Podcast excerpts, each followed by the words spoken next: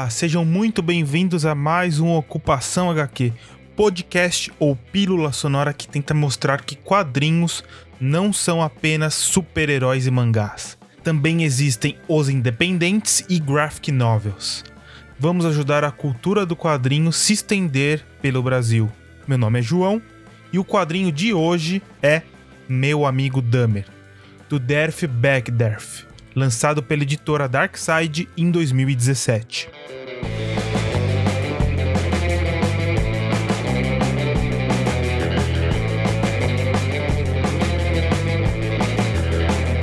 Antes, queria pedir para quem puder dar aquela força nas redes sociais.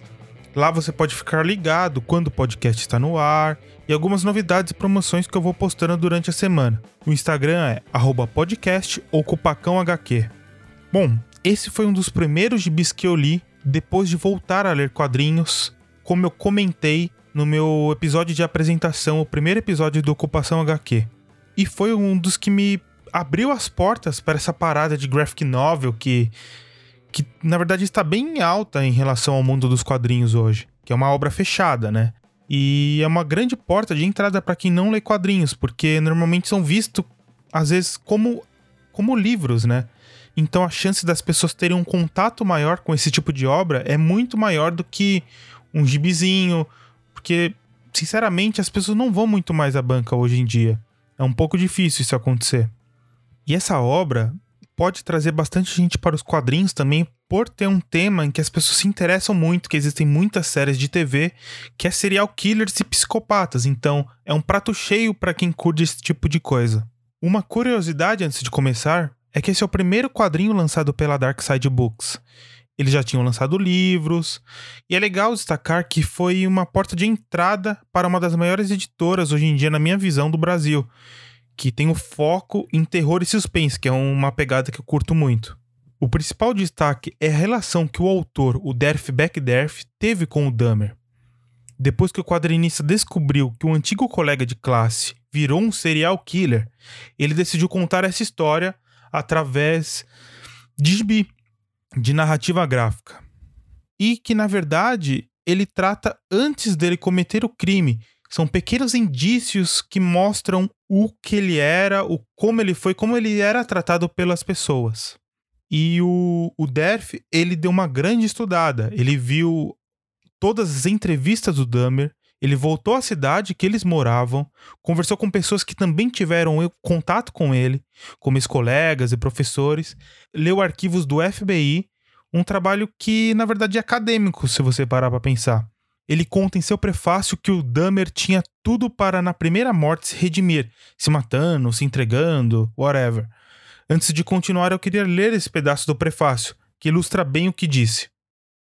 O resultado é uma graphic novel que detalha a derrocada de Jeff, de um esquisitão de 12 anos a adolescente que combatia as ideias tenebrosas que borbulhavam na sua mente, sem sucesso, até o momento exato em que saltou no abismo.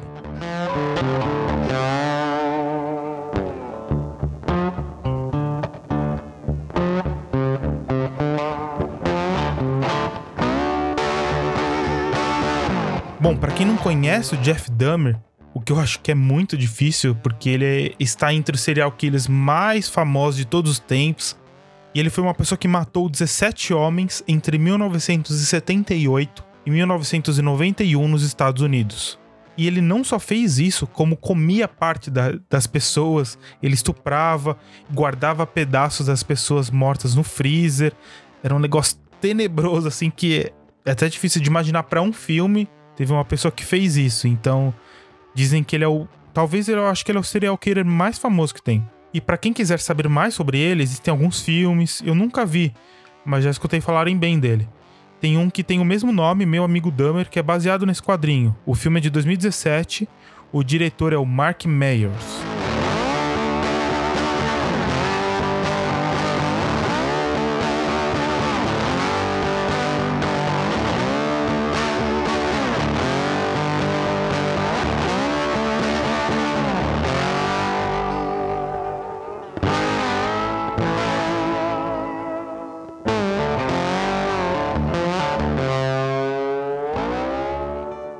Como eu falei anteriormente, se passa antes dele cometer os assassinatos. E é interessante, pois mostra algumas atitudes e pensamentos que ele tinha, a relação de Dahmer com seus familiares e seus colegas de classe. Ele sofria bullying e era rejeitado e esquecido pela família. Queira destacar a arte do gibi, ela é bem underground, a la Robert Crumb e Charles Burns. Um preto e branco carregado.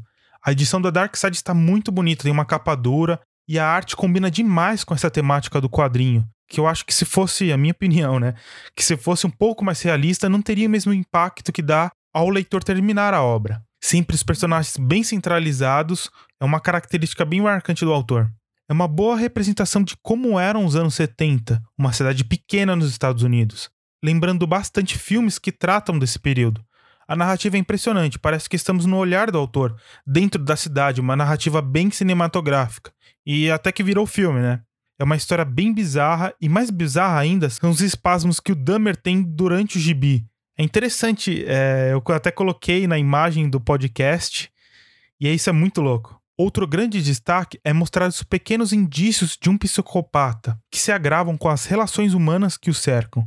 Talvez se a mãe dele não fosse uma pessoa meio maluca, os colegas dele não tivessem feito bullying com ele, ele não teria se tornado essa pessoa que virou. É um gibi que trata de temas psicológicos pesados. Os extras complementam demais a obra, vale a leitura de tudo.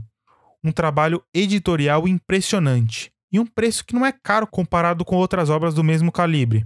É, o preço é de R$ 59,90. É um preço, na verdade, de um livro comum. Você compra qualquer livro que você vai numa livraria, vai ter esse preço. E por ser um papel bom, por ser. por ter muita tinta carregada, é um preço bem legal.